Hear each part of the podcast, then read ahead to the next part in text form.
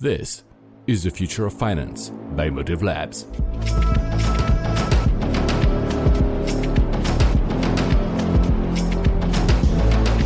Hello, welcome to the future of finance, the Motive Labs podcast where we live and breathe the next generation of financial technology.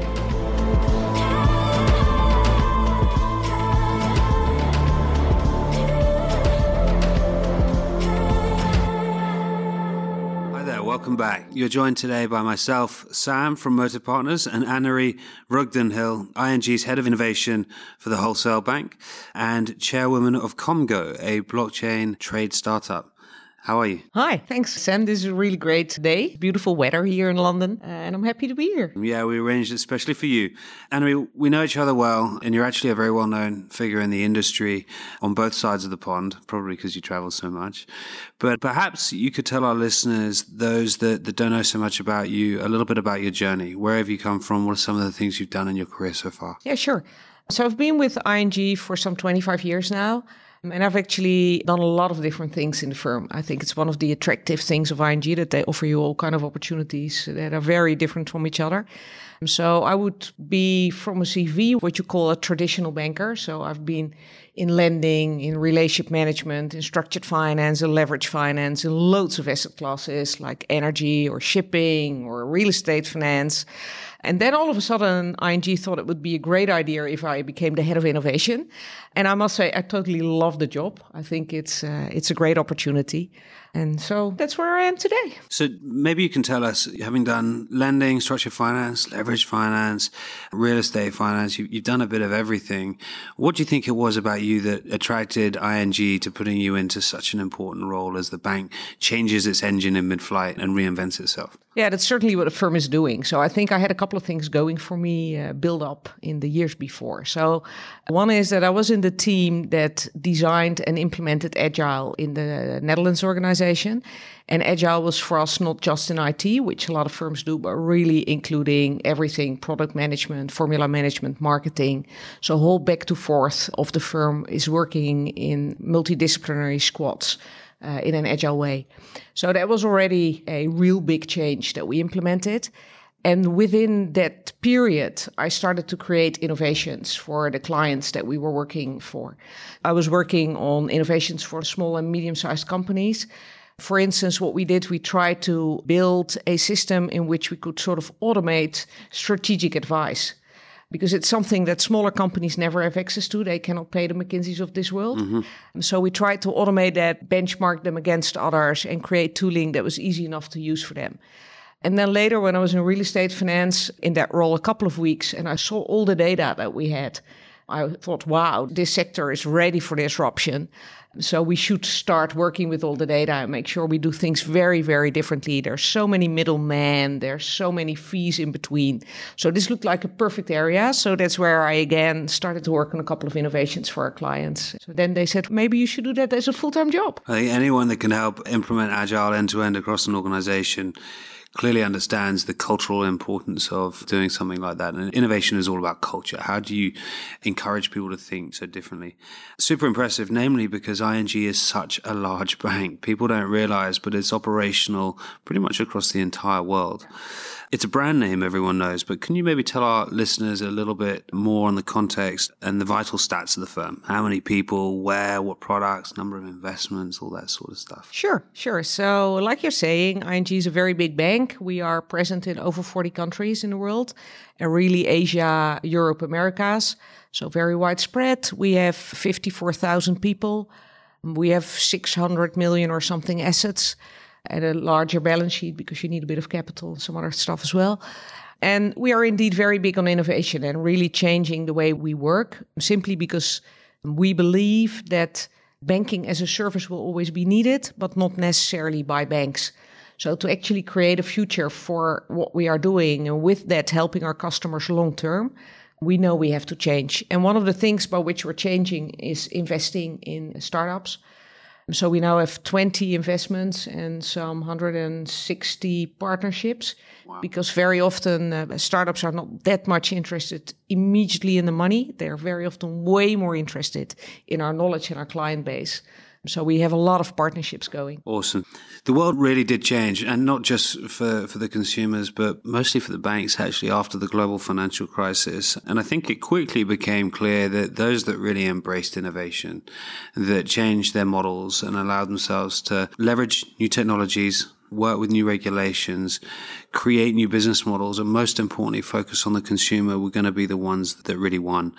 Can you break down for us what ING did in terms of forming an innovation model deployed at a kind of group level to capitalize on that potential? Yeah, I think it has been a bit in the DNA of ING for a long time. So, arguably, we were the first startup with ING Direct a long time ago. True, so yeah. uh, we disrupted banking ourselves with ING Direct. And it is really something that is in the DNA of the firm. But on the other hand, we are also a bank. And the moment you enter a bank, basically you are taught to look at risks, to do risk management, to mitigate risks. So your DNA starts to be built around risks rather than opportunities in entrepreneurship. So it still is a culture change, even for a firm like ING, even though, you know, we've we've even researched this and the outcome was that our profile of the people that we have is really more entrepreneurial and curious and learning mm-hmm. and creative than of many other banks but still we're a bank we're a regulated industry it's a field that you have to play in so it's very interesting to see. You have to do things on both sides at the same time. You still have to make sure that you comply with all the regulation, that you do the right things. And on the other hand, you really have to move to new business models. And that's why, you know, we try to build ecosystems and make sure we don't do things ourselves because we know that there's other people better at certain things than we are. So that's why we work so much with fintechs. We're at the moment working a lot with regtechs as well because it will help us make the whole compliance side a lot better than that we mm-hmm. can ourselves. So we recognize that there's stuff that other people in the world are better at than we are that's the people we try to find. Thank you. And we've got a, a, fairly broad demographic of people that listen to this, but there's always a large contingent of entrepreneurs that like to listen to this, whether they want to hear from entrepreneurs themselves or entrepreneurs like yourself and people that are steering big ships like ING. When you think about bank, fintech, partnerships and collaborations, ING's already forged some of the greatest.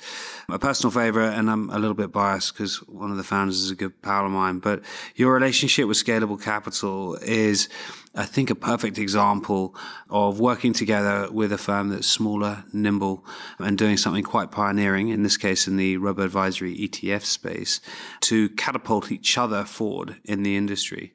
Can you talk through some of the highlights with the partnerships that ING has and what attracted you to those partnerships in the first place? Oh, sure. So, Scalable is interesting because in Germany we have a very large bank. It's not that well known, but I think we're the third largest savings bank in, in Germany. But our product suite is relatively limited. So, we have savings, payments, uh, mortgages but we don't have the full product suite there and we don't have any branches. So we do everything direct which means that if you want to go to a little bit more high value products like investments, you have to rethink your business model. So it was super mm-hmm. interesting that we could work with Scalable, who had basically cracked the nut of doing this direct rather than to branch advisors yeah. uh, with robo advice. And basically, we're now you know working with our eight million clients there with Scalable to make the product work in the market. And I think it's not my primary line of business, but what I hear about it, it's super successful. Yeah, I think it's actually one of the largest robo advisors in Europe now with with exactly. ING's partnership. Exactly, it's incredible. So it really fitted our way of working very, very much, which is important to us.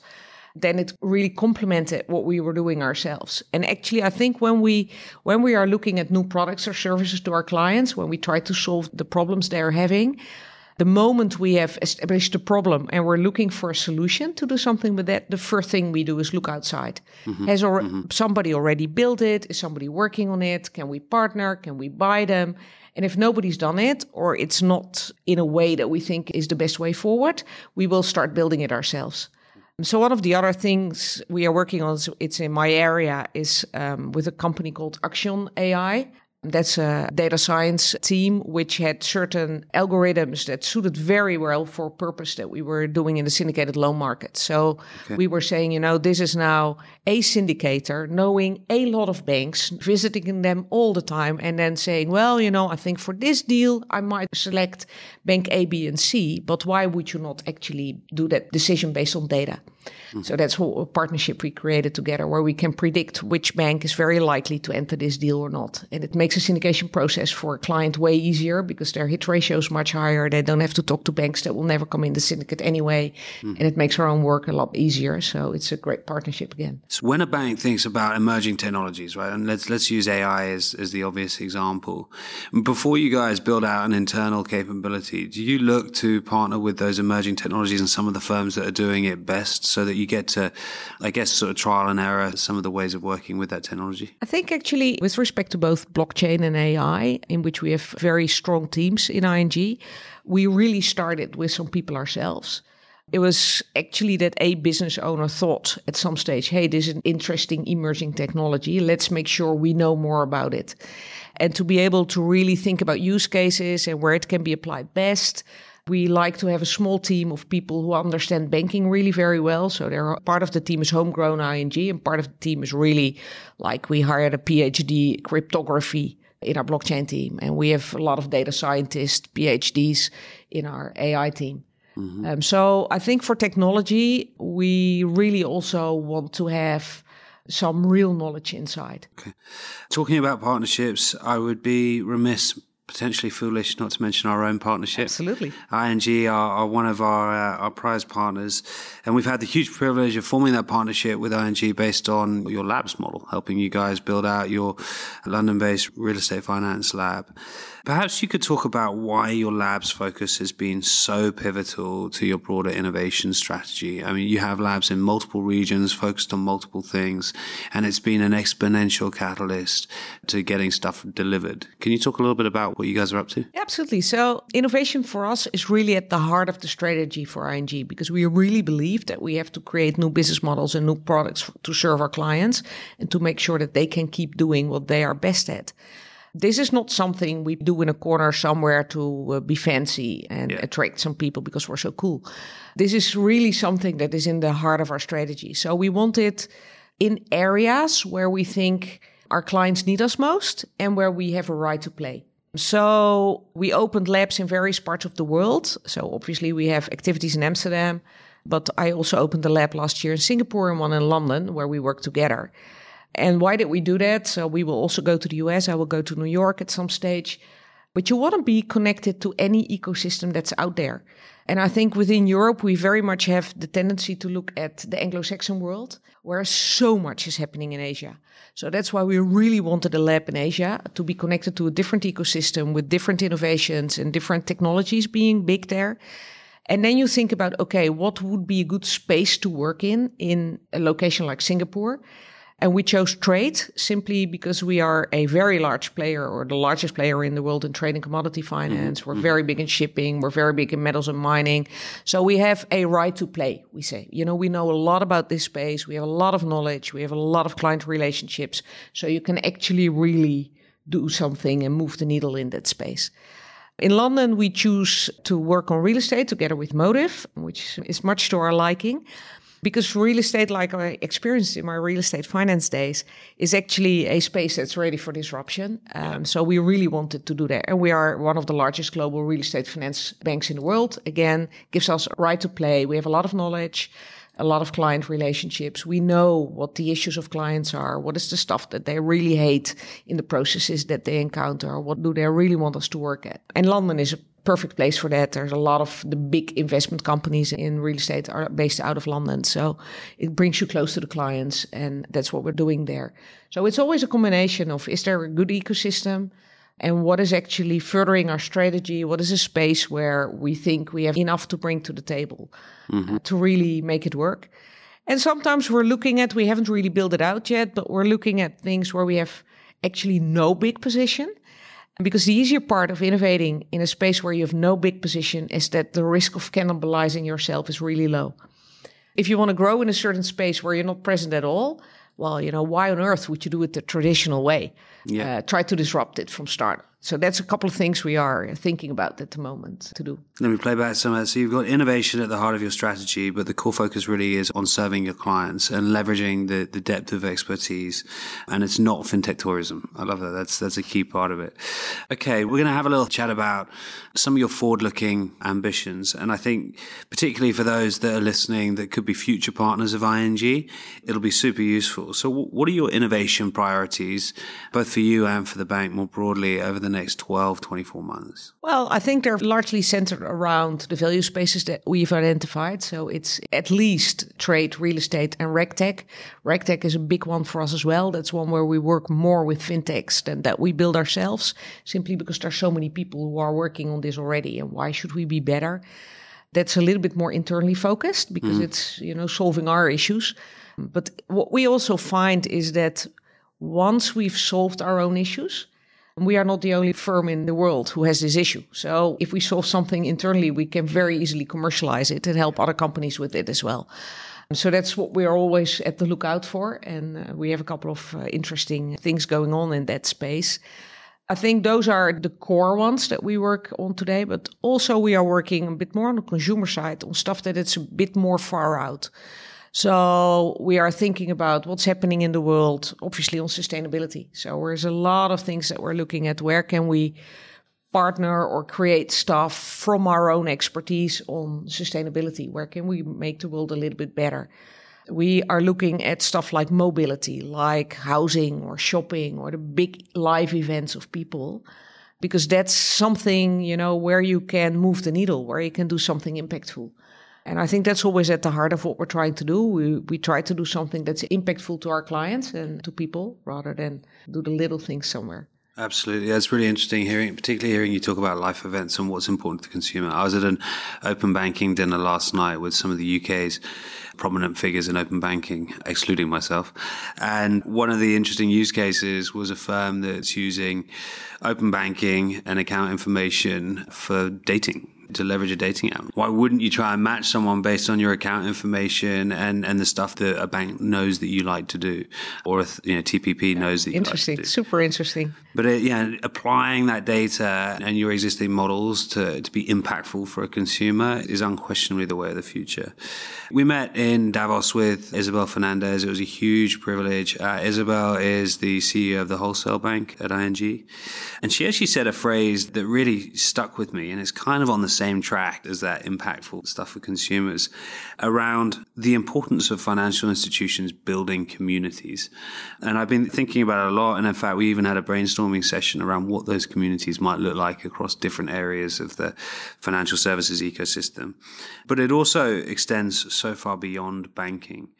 How are ING looking to build communities? I think there's two tracks to this. So on the consumer side, it's really like I said before, it's being in the life events of people and it's also being in the life of people. So, you know, banking is a nuisance for people. You know, the, all the activities they have to do in banking, it's something you think on a Saturday morning, oh, shoot, I still have to do this and I hate doing it and I'd rather go out do something purchase. with my You friend. never want to buy financial Exactly, you don't want to do this. So, uh, for starters, it has to be as easy as possible. So, you spend as little time as possible on it. But ideally, it actually create something that will make you feel happy and connected to your friends or connected to new people. So that's something we are looking for. So in, in things we are doing on the consumer side, from where can you actually be in the life of people and change financial services from a boring nuisance factor to something that is part of people's life that they want to live. And on the wholesale side, it's a bit different, of course, because there everybody you deal with are in their professional capacity. Mm-hmm. So a CFO or a treasurer of a company is still a human being, but he is acting in his professional capacity rather than in his social capacity that he normally does. And there we try to build communities in a slightly different way. It, it comes back to what I was saying earlier. We really think we cannot do it all ourselves. We have to partner with people. So, for instance, I have a couple of really great data scientists in my team. They're super brilliant. They've created brilliant algorithms.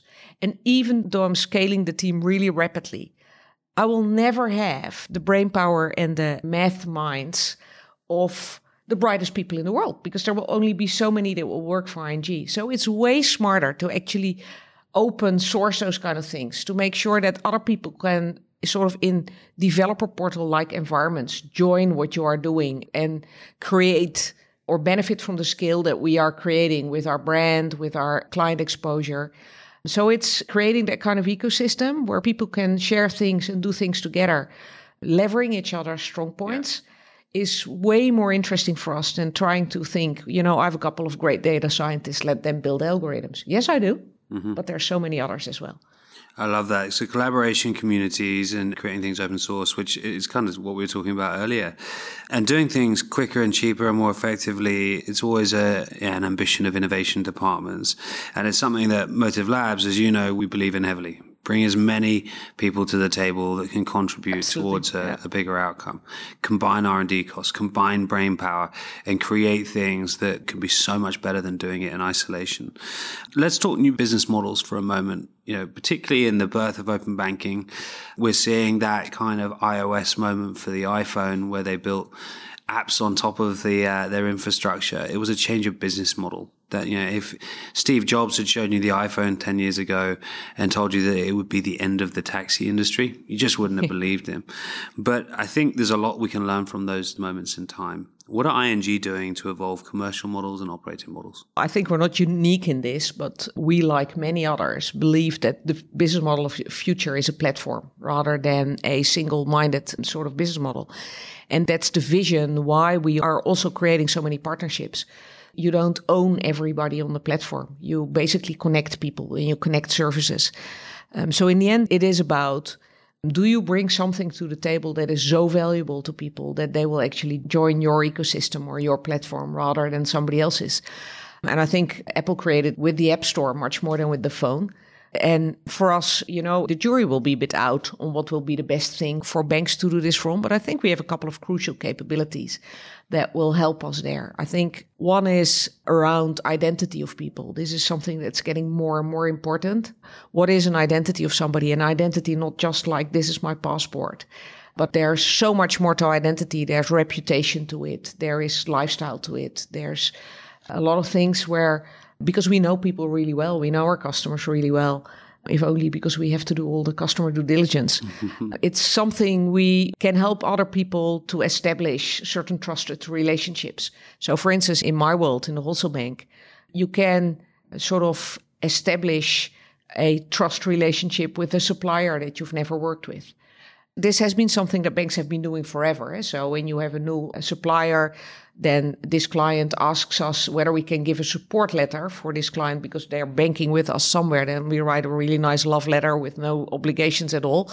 So we've worked with this party for 30 years, whatever. That's uh, that's very valuable, which is a little bit old fashioned. And why should we not be connecting a lot of people? You know, you like the the Facebook model where you can like somebody or not like somebody or give somebody stars. So that's the kind of future of identity where I think as a bank we can play a role. So that's stuff we're looking into at the moment. Where can we build a control point around which you will create so much value for people that they would like to use your network. Yeah, I think gamification of banking is something that was talked about a lot a few years back, but hasn't actually really been evolved and, and acted upon. But it's definitely a way to take that seriousness out of financial services and to, to kind of bond with the consumer. I keep on also thinking about how good your brand name is. ING, you can do connecting, connect Absolutely. ING we use with it everything. Yeah. I bet you do. Yeah, I was literally just thinking that's a super smart name. I suspect it probably wasn't what ING originally originally? Not at all. Not at all. What, what, does ING stand for? Is it? Oh, is it's it a- it's a long time ago. I, it was when we merged with an insurance company, which was called Nationale Nederlanden. We called it Internationale Nederlanden Groep. ING. Yeah, okay. So nobody knows it anymore, but it's uh, it's just an amazing. ING is name. just a very good, strong band name. Yeah. Awesome. Okay, let's take our focus away from financial services. As much as I love talking about fintech, but let's talk a little bit about Annerie. Mm-hmm. Um, you've already had a super diverse career at, at, the bank, and I imagine you've seen a lot of leaders come and go, and also in the technology ecosystem more broadly. Who have been some of the people that have really influenced your way of thinking? If you look at my whole career, the red thread around it is that I have always been involved with clients. And my basic driver has always been that I really want to understand what drives them, what keeps them awake at night, what is the stuff we can really help them with and really add value with. And to me, super inspiring people. And I know it's maybe a bit common, but I love the way Jeff Bezos or Steve Jobs describe the way they think they should deal with customers. So their total focus on customers and their total belief that if you do the right thing for customers, in the end, your firm will always benefit is super inspiring to me. You know, I very often read books about them and I reread them simply to catch those phrases and to resharpen my mind into how far you should go in just putting the customer first. That's yeah, that's super insightful. When you say obvious, but actually, I think a lot of people forget about it. In the capitalistic world, people are often very inwardly focused. How can we create short-term upside? And actually, I think those that win will have a focus on the end consumer, and it'll be one of longevity. So, if financial services wasn't, you've already said some of the tech titans. I, I can already picture you uh, building your own tech shop. If it wasn't financial services, what was the child version of Annerie wanting to do? Well, it's an interesting question. I had very far out ambitions when I was a child. So I think that was already my innovative spirit that was getting me into this. So I've always had ambition for roles that were bordering on the impossible. So when I was really little, I wanted to be a knight. And for a woman, that was quite difficult, would have been quite difficult at any time. so uh, that was sort of bordering on the impossible. When I grew a little bit older, I wanted to be the first colonist on Mars. I think I can still do that. I'm not Definitely sure it's can. still my ambition, but it's, it's something I really wanted as a child. Yeah, I'm not sure what your family would say or ING would say if you told them you wanted to go set up a lab on, on Mars. But Yeah, you never know. I, I love I love the ambitions. Annerie, thank you so much. It's always a pleasure. Your partnership means a huge, huge, huge amount to us, and I love that that we're always achieving new things together. So thank you for being on the podcast. Absolutely. And Happy look to forward be here. look forward to spending more time with you. Absolutely, we will. Thank you for your time and insights, and thank you very much for tuning in. I'm Sam. See you next time. The information contained in this podcast is intended for discussion purposes only. It is not a recommendation, offer, or solicitation for the purchase or sale of a security or any services of Motive Partners. All investing involves risk, and there is no guarantee that past performance will be indicative of future results. The views and opinions expressed in the podcast are as of the date of recording, reflect the views and opinions of the persons expressing them, and do not necessarily represent the views or opinions of Motive Partners. Motive Partners makes no representations or warranties as to the accuracy, reliability, or completeness of any information provided, and undertakes no obligation to update, amend, or clarify the information in the podcast, whether as a result of new information, future events, or otherwise. Any securities, transactions, or holdings discussed may not represent investments made by Motive Partners. It should not be assumed that securities, transactions, or holdings discussed, if any, were or will be profitable, or that the recommendations or decisions made in the future will be similar or will equal the performance of the securities, transactions, or holdings discussed herein. This podcast may contain forward looking statements that are based on beliefs, assumptions, current expectations, estimates, and predictions about the financial industry, the economy, Motive Partners, or Motive Partners investments. Nothing in the podcast should be construed or relied upon as investment, legal, accounting, tax, or other professional advice, or in connection with any offer or sale of securities.